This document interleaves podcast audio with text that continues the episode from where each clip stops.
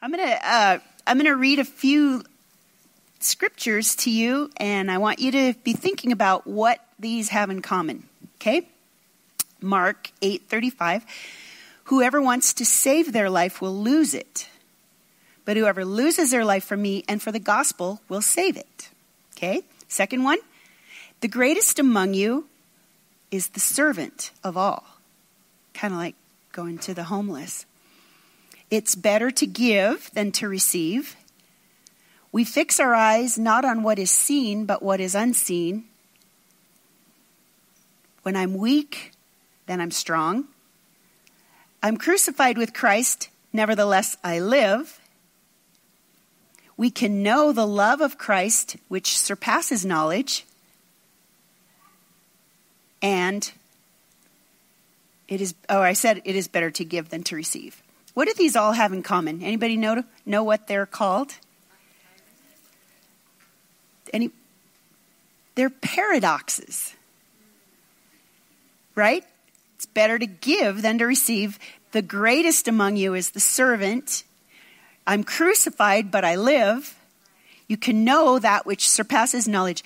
And so today we're going to talk about Chase kind of started talking about last week about um, the mystery. He was talking about Christ in you, the hope of glory, and it was a great message with a visual of um, he had these I don't know Rubbermaid boxes, and you know he showed the difference between just being in our sin and and having Christ within us and being completely surrounded by who God is. And, and he talked about the mystery.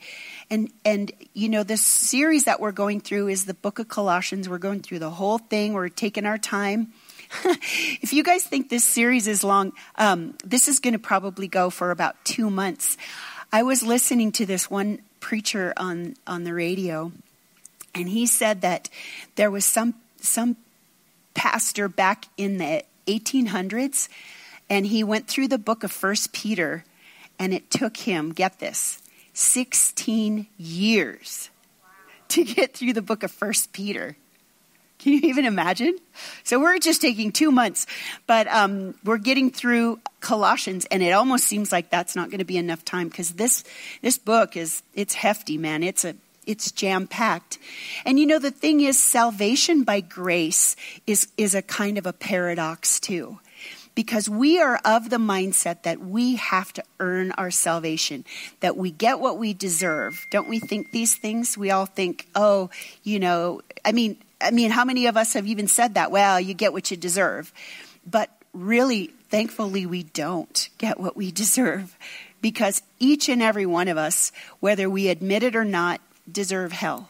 We all deserve hell because the Bible says that we've all sinned. Every single one of us has sinned. We have all fallen short of the glory of God. But thanks be to God for his glorious gift that he has offered his own son on the cross. So before we get into this, would you, um, would you just pray with me and for me? I really want to get out of the way and, and really let the Holy Spirit speak to you.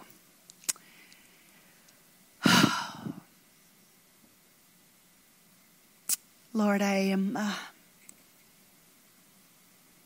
I'm so overcome by your, your presence, Lord, in your spirit.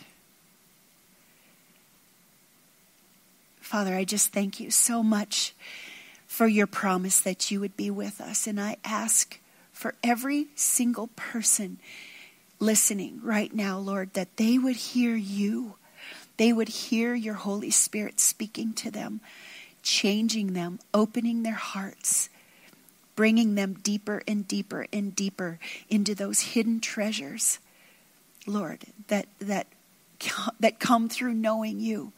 Lord, I ask that I, I would not be in the way. Lord, you know my heart for these, my beloved people. I just pray, Lord, you would speak to them. Speak through me, Lord.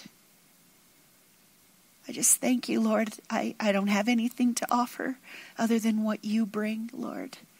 And like your that song we sang, you bring hope to the hopeless. Lord, you you bring all these peace. Lord, you bring um, joy. Bring those things today and bring bring knowledge and wisdom, Lord, in Jesus' name. So this morning we're going to talk about the mysterious plan. I, uh, first of all, I'll just say this: I do not know what God is doing in me right now, but I am really, really stirred up. I know that the Lord is is doing something supernatural in me. I I was on the flight home yesterday from Mesa, from my parents' house, and I I couldn't. I just was weeping in the presence of the Lord and just crying out for more of Him. And I don't know if that's the season of your life that you're in, but um, you know, it, the, the Bible is, is my source. I had a little disagreement with someone last week, and, and, you know, I brought up a Bible verse, and they're like, you know, don't, don't start in with your, you know, your, all your Bible verses. And I was like, that's really all I have, is the Bible. And um, we're going to talk a little bit about about the mystery and, and the hidden treasures that are contained within it. So we're going to start with Colossians we're already on chapter 2. So, um, chapter 2, starting with verse 1 um, through verse 7. So, if you have your Bible here, if you don't have a Bible, we always have some back on the soundboard back there. Please help yourself and grab it, or there's some up here too. Um, this is the New Living Translation, and it says, verse Colossians chapter 2, verse 1. I want you to know how much I have agonized for you and the church at Laodicea and for many other believers who have never met me personally. I want them to be encouraged and knit together by strong ties of love. I want them to have complete confidence that they understand God's mysterious plan, which is Christ Himself. In Him, lie all the treasures of wisdom and knowledge. We could go home right now. In Him lie all the hidden treasures of wisdom and knowledge. Now, I am telling you this. Paul is telling the church at Colossae this. He says, I'm telling you this so no one will deceive you with well crafted arguments.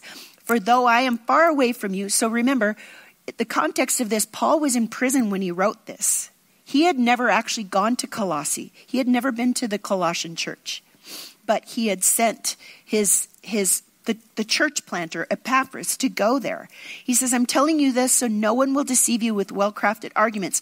For though I'm far away from you, my heart is with you, and I rejoice that you're living as you should and that your faith in Christ is strong. And now, just as you accepted Christ Jesus as your Lord, you must continue to follow him. Let your roots grow down into him, and let your lives be built on him. Then your faith will grow strong in the truth you were taught. And then what is the result? You will overflow with thankfulness. So, starting with verse 1, I want you to know how much I've agonized for you. Now, when, when it says this, this is talking about he, he is yearning for them to understand the depth of, of his, his desire for them to really get it. You know, he really wants them to understand. And, you know, sometimes I, I wonder, you know, I, I like I, I like to tell you that I pray for you all the time. Um, and I don't do it to puff myself up or to make me look like I'm special or spiritual or whatever. But I want you to know that I pray for you. You guys, and, and, you know, sometimes when I see people that I've seen, you know, that I prayed for individually throughout the week, you know, I, I like to tell you that.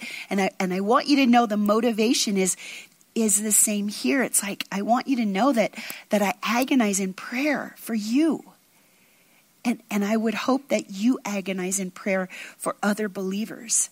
You know, Jesus wants us to agonize in prayer for, for the body of Christ. That will hasten the day. Jesus isn't going to come back until the body of Christ is healthy and strong and unified. And right now we're not anywhere near that point. And so I, he says here, I want you to know, I want you to know, I agonize for you and for the church at Laodicea and for many other believers who've never met me personally. Basically, he's saying, I want you to know that I pray for the church. I pray for the body of Christ. And when I say church, I mean capital C church, not just the church at Colossae or the church at Laodicea. He prays for the body of Christ. And we're, we're called to pray for the body of Christ throughout the entire world. And let me just say this, and I'm going to say this a lot in the next few weeks, I think, because this is kind of a theme for me. You know that a prayerless life is a powerless life. And I'm not saying this to, to shame you, but I'm just saying that if we really believed that God answered our prayers, we would pray more. You know, and, and who knows how many people were praying for Scott before Food for the Soul got there.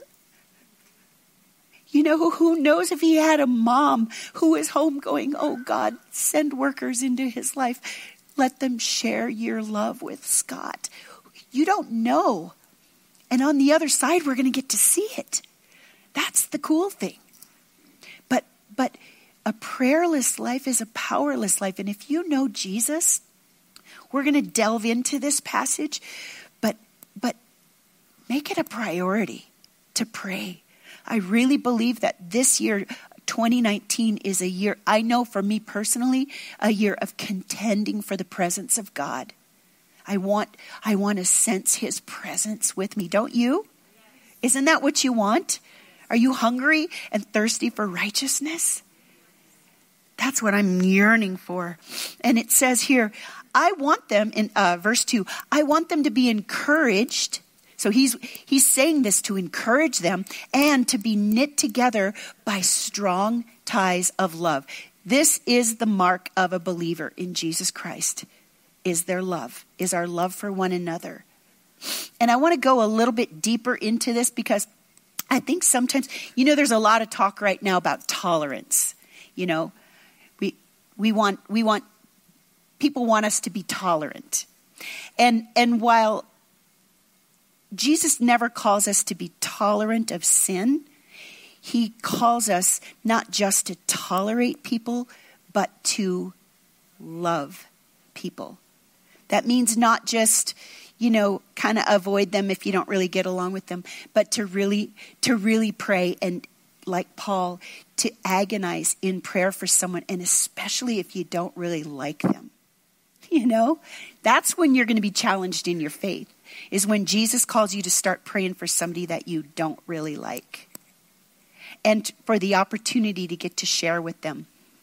You know, there was a, a, a woman, um, I just was reminded of this story. There was a woman um, that I used to play racquetball with, and um, in the natural, I did not really care for her. She was not my my cup of tea, and she wasn't very nice, and um, she kind of hated me, and um, and I really have to say that I really, really struggled to like her too, and um, and I just remember this one time I was kind of having an attitude, and the Holy Spirit just like just busted me and just said, "You need to pray for her until you have my heart for her." And so I started to pray for her. It was reluctant at first, but eventually it was like the more that I would pray for her, the more God would give me a heart for her, and the more insight God gave me into her life and into her brokenness.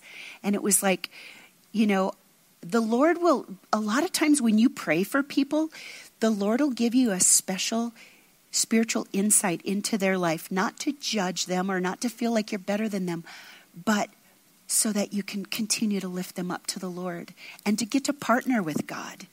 You know, and so here Paul is saying, I want them to be encouraged and knit together.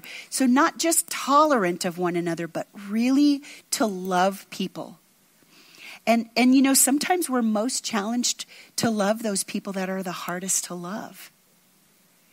But that is the truest evidence that we're disciples of Jesus. Because think about him having his beard ripped out, being beaten, spat upon, mocked, all of the things. And yet he said, Father, forgive them. They don't know what they're doing. So so this coming year, I want to challenge you too in your relationship with Jesus.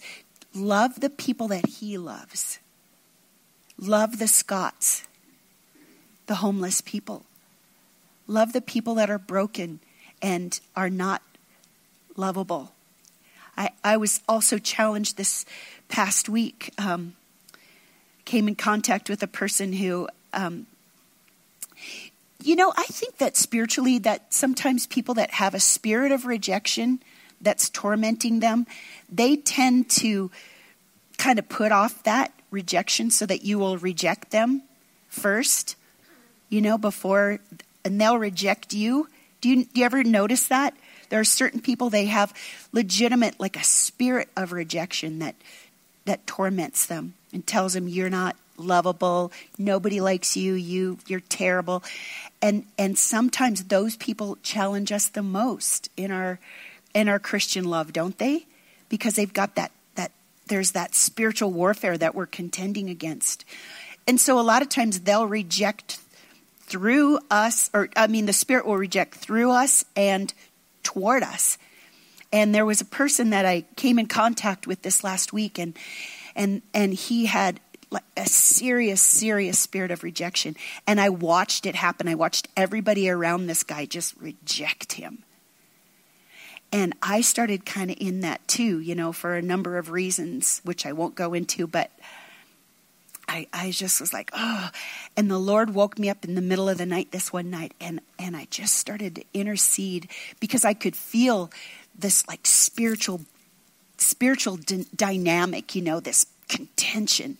And it was like God just broke my heart for this guy. He just totally broke my heart.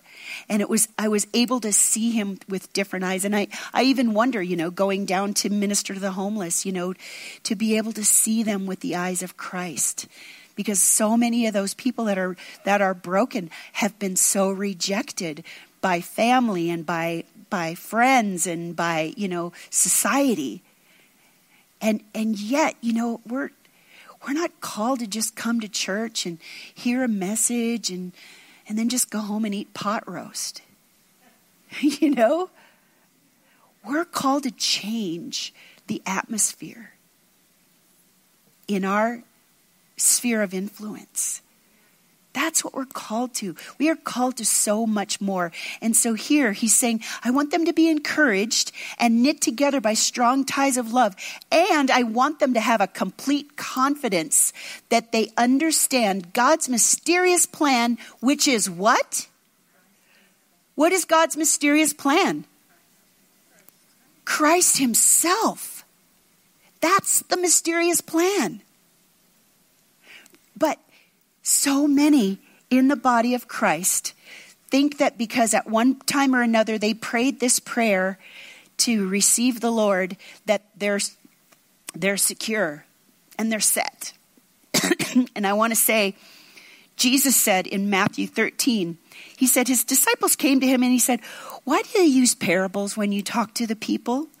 And Jesus replied, You are permitted to understand the secrets of the kingdom of heaven, but others are not. To those, now get this, this is it right here. Okay? To those who listen to my teaching, more understanding will be given. And he's not just saying if you just listen to the Bible, he's talking about comprehending it, taking it in, making it a part of your fiber. He says, To those who listen to my teaching, aka obey, okay? More understanding will be given, and they will have an abundance of knowledge. How many want an abundance of knowledge? Pick me. Don't you want an abundance of knowledge?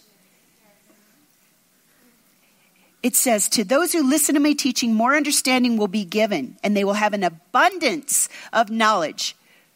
But for those who aren't listening, even what little understanding they have will be taken away from them. I don't know about you, but this is terrifying to me. I never want to fall into this camp. I want to go deeper, don't you? Don't you want to go deeper? It says it will be taken away from him, them, and that is why I use parables. For they look, but they don't really see. They hear, but they don't really listen or understand.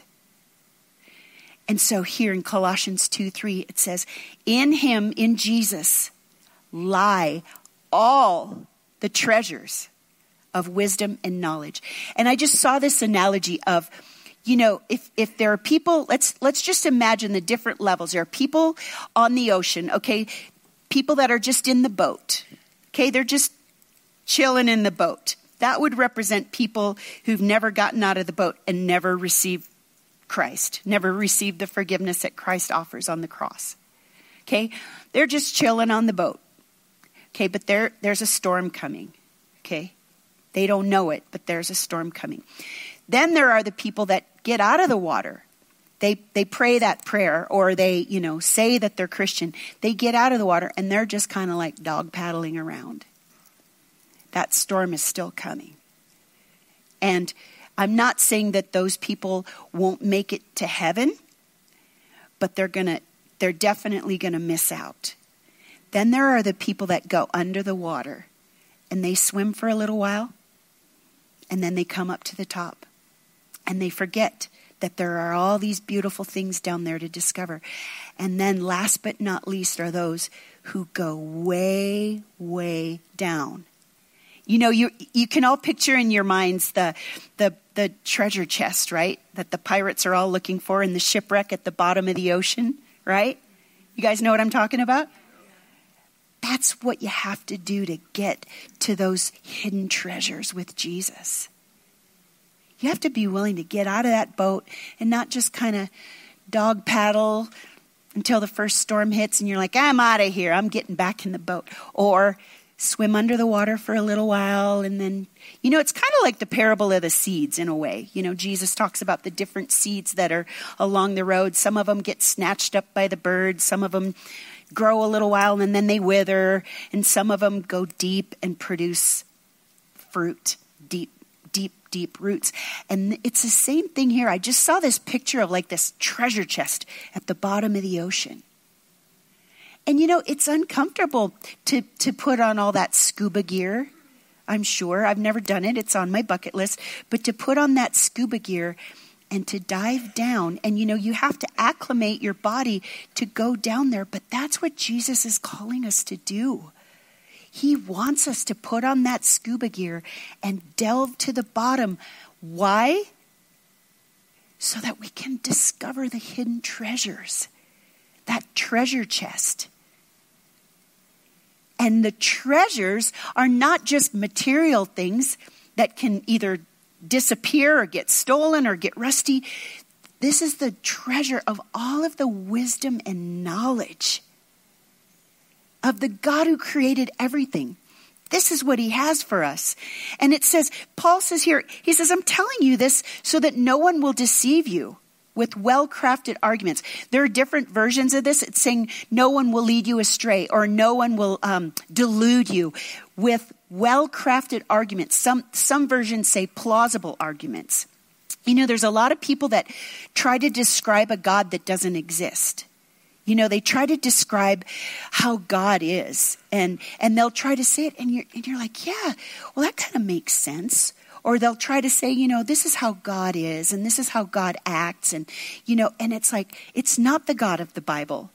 You know, I remember uh, uh, witnessing to somebody one time, and and they started to describe how God was, and God was this mean, angry, vengeful God, and and and I was like, you know what? I don't believe in that God either. I don't believe in the God that you don't believe in. I believe in a God who is just and a God who is kind and loving. And I heard something really cool last night. Um, I love Tony Evans. Do you guys like Dr. Tony Evans? He's so awesome. He was saying something. He talked about the wrath of God, the old wrath of God, and then the new wrath of God, or the, the active wrath of God and the passive wrath of God. And he talked about like in the Old Testament, that was like the active wrath of God, where God would, you know, tell the Israelites, go in and slaughter that, that whole city slaughter every one of them, right? And we reconcile that in our brains because we have to understand that God is a God of love. even though that looks like a really unloving thing. But remember, I, I talked months ago about the fact that that is the kindest thing that God could do. Even people are like, how could a good God allow these babies to, to be slaughtered? And it's like, well, a good God knows that if those babies grew up, they would become wicked just like their parents. So it is the grace of God that He allows them. I know this probably sounds like illogical. Does it? Does it sound illogical? But the, but the wrath of God is rooted in the love of God. Believe it or not. And Tony Evans was talking about now we see the passive wrath of God. That, you know, there is a principle of reaping and sowing in the Bible. You know, if you plant bad seeds, you're going to get a bad crop. If you plant good seeds, you're going to get a good crop, right? But he's saying this, he's saying, I'm saying this so that you won't get deceived by arguments about who God is. You know, things that, that kind of seem to make sense. If it doesn't line up with God's word, it's not truth. Okay? I say this all the time. And in Romans 1 21, I don't know about you, but Romans is well, Romans is, is the greatest doctrinal book you can read. If you ever want to understand the doctrine of God, Romans is the book. And it says they knew God, but they wouldn't worship him as God or even give him thanks. And they began to think up, does this sound familiar? Foolish ideas of what God was like. Anybody know anybody that, that has a definition of God that's just totally whack? Anybody? Am I the only one? It's like they began to think up foolish ideas of what God was like. And as a result, of thinking up these ideas of what God was like, their minds became dark and confused. Claiming to be wise, they became utter fools. You know, the Bible says that the wisdom of this world is foolishness unto God. So in verse 5, it says here, Paul says, For though I am far away from you, my heart is with you, and I rejoice that you are living as you should, and that your faith in Christ is strong. And then verse 6, he encourages them, saying, And now, just as you accepted Jesus Christ as your Lord, you must continue to follow him. You know what? I talk about the analogy of the people that just get in the water for a little while and they just, then the storm hits and they're just like, they walk away. He's saying, in the same way, you know, I don't know, I don't know about you for, for your situation, but I know that what God has called each and every one of us to is that we would go down to the depths of our wisdom and, and knowledge and understanding, that we would discover that through Christ and not just, you know, so many people are mad at God or people are disappointed in God when really the Bible is saying, just as you accepted him, and it says that we need to become as little children, accept him in that same way and just go, Jesus, I don't know what you're doing. I don't understand what you're doing, but I trust you. And you know, I cannot deny that throughout the Bible we are called to suffer. And see, the thing is, in a lot of these definitions of how God is, you know, whether it's the, the prosperity gospel, you know, if you just, you know, just, uh, I don't know, send in a hundred dollars, God will give you a hundredfold, you know, right? You know, like, like God's somehow obligated because you send in your hundred dollars. And you know, the Bible says God will provide for all of your needs, but I heard once he will not provide for all of your greeds. you know, and the thing is that there's this there's this idea that it's a give to get principle. That is not what it's about. Okay? So it all belongs to God. Every bit of it. Every bit of our lives, it all belongs to God, whether we've given it over to Him or not. It's all His. The earth is the Lord's and everything that dwells in it. And it's saying, in the same way that you accepted Jesus, continue in Him. Continue to follow him. Let your roots grow down into him and let your lives be built on him. You know, I, I love houseplants. And I was sitting there this morning in my prayer chair and I have this plant next to me and I realized, oh, that thing, it's grown too big so the roots can't grow deeper. I have to transplant that. And sometimes God will do that with us too. He'll bring us through a change. He'll take us through suffering or he'll take us through something so that our roots can can grow deeper. And you know the more desperate roots are the ones that go deeper because they want the water the most. And he's calling us to do the same thing, to be desperate for him, for those hidden treasures. It says if you let your lives be built on Him.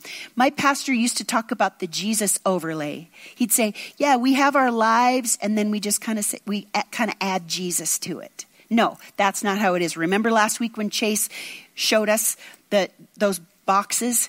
No, we you are dead. The Bible says if you if you have if Christ Jesus is really your Lord, you are dead to your own agenda. You are dead to your own comfort. You are dead to the idea that it's all about you. That is not what we are called to. We are not called to live for ourselves anymore. And you know, I every night when I go to bed in my comfy bed, because I love my bed, every night when I go to bed, I say, Lord, I thank you so much for this comfortable bed, but help me never love comfort more than I love you. You know, we love our comfort. But I'm telling you, God is God is coming back. Jesus is coming back soon. And have you guys ever seen the Goldbergs? I'm so random, I know. They're like, get on your meds. have you ever seen the Goldbergs? It's this TV show, and um, and it's and there's this helicopter mom. She's like the consummate helicopter mom. She, like her kids are everything to her. She worships her children, and she always says, you know, if I don't bring you lunch every day, I have failed as a mother. You know, that's always her thing. She's always talking about how she's failed as a mother. I was thinking about this last night when I was praying and praying for you guys and thinking, you know, if you guys um, stand before Jesus and you're just lukewarm Christians, or you're just consumer Christians who are just here to take, I have failed as a pastor. I have failed as a leader because you guys, I want you to go to the bottom of that ocean and to discover those hidden treasures and to lose your lives for the sake of Jesus Christ. You know, and, and again, if you had the cure for cancer and you found out your neighbor had cancer, wouldn't you tell them? Okay, we have the cure for people not having to go to hell. Does anybody in here know somebody they suspect might be going to hell? Anybody? Okay, we're not called to judge, but Jesus talked about hell a lot. There is a literal hell, and we have the cure. And yet we don't want to offend, or we don't want people to reject us. Like, what? Look for opportunities. You guys, I'm telling you, I cannot stress enough. Jesus is coming back. Do you want him to come back today? If Jesus came back today, would he say to you, Well done, good and faithful servant? And I'm not trying to say this to shame you at all. I'm just saying it's time for us to get serious. We live in Utah. There are a lot of broken, broken, broken people here. And they need to hear that Jesus loves them and that Jesus died for their sins. There are a lot of Scotts downtown who are broken people. And I'm, I'm just encouraging you lose your life for the sake of the kingdom. Give up, give up your comfort. Do something uncomfortable. You know, I always like to say God is in the business of distressing the comfortable and comforting the distressed, right? But don't live a lukewarm life. Don't be a consumer. And if and if that is you and if that's what you want and you want to just go to church and and then leave and go home and eat pot roast, that's fine. But this probably isn't going to be the church for you. Honestly, cuz Jesus Jesus has called us to make disciples. People like Chase was talking last week, who walk so closely behind their rabbi that the dust from his feet covers them. We're called to lose our lives for the sake of the kingdom. Let your roots grow down into Him. How do you do that? How do you practically do that? Well, spend time reading the letter that He wrote to us about Himself to, to describe who He is, called the Bible. Read it every single day. You'll never, um, you'll never run out of understanding because He's an eternal God. Spend time talking to Him, aka prayer. Spend time listening to Him and spend time with people who love Him. That's it. Let your roots grow down into Him and let your lives be built on Him. Be a hundred percent in. Then, then, if you do that, then your faith will go, grow strong in the truth that you were taught, and you will overflow with thankfulness. Do you overflow with thankfulness? Do you overflow with thankfulness? Like you are so thankful? That is the mark of a disciple is thankfulness. You are so thankful. And, and I just want to encourage you start giving thanks. It's the antidote to so many of our emotional issues. Start to give God thanks. Think of something. You can thank Him. Thank Him for breath. Thank Him for those mountains. Thank Him for me. No, I'm just kidding. I thank Him for you. I do. Overflow with thankfulness. Ephesians 5:20 says, "Give thanks for everything to God the Father in the name of our Lord Jesus Christ. Give thanks to God for everything. When your car breaks down, when your health breaks down, when your relationships break down, give God thanks. Give God thanks. But if you're not in Him and you're not completely consumed with Him, it's going to be really, really hard to give thanks. But when you're in Him and you know Him and you trust Him and you have suffered for His name's sake, which is that to which we were called, I'd like to tell you that it's not. I'd like to tickle your ears and say, no, no, Jesus, just add Jesus to your life and everything will be so awesome. You won't ever suffer. You won't have any problems. You will be blessed financially beyond your great. You'll never be sick. All your relationships, I would love to tell you that. But that would make me a liar. And I don't want to be a liar. Jesus is calling us to go deeper. Is, it, is anybody in here convicted at all? Is it just me? Because I'm just feeling it, you guys. I am feeling like, like yesterday on the plane. It was a little embarrassing because I just was like, Jesus, I just, I want to know you more. It, you know, I just want to know him more. I want to know him more. And I want, and I do give him thanks. But I want to give him thanks more. I want to overflow with thankfulness. Don't you? So, the, the mysterious plan that God has for you is Jesus, Christ in you, the hope of glory. That if you allow Him to consume you, you allow Jesus to become your everything, you will be fully satisfied. Remember that quote Chase had last week? I think it was John Piper. It said, God is most glorified when we are most satisfied in Him. That is a fact. God wants to be glorified in your life. He doesn't want to just kind of be a little tack on to your life. He wants to be your life. Christ is your life. And I'm telling you, He's going to call some of us to do some things that might be a little uncomfortable. He might call some of you to go to the Philippines. He might call some of you to plant churches. He might call some of you to share Jesus with your cashier at Smith's. You know, he might call you to give away a lot more money than you really actually want to.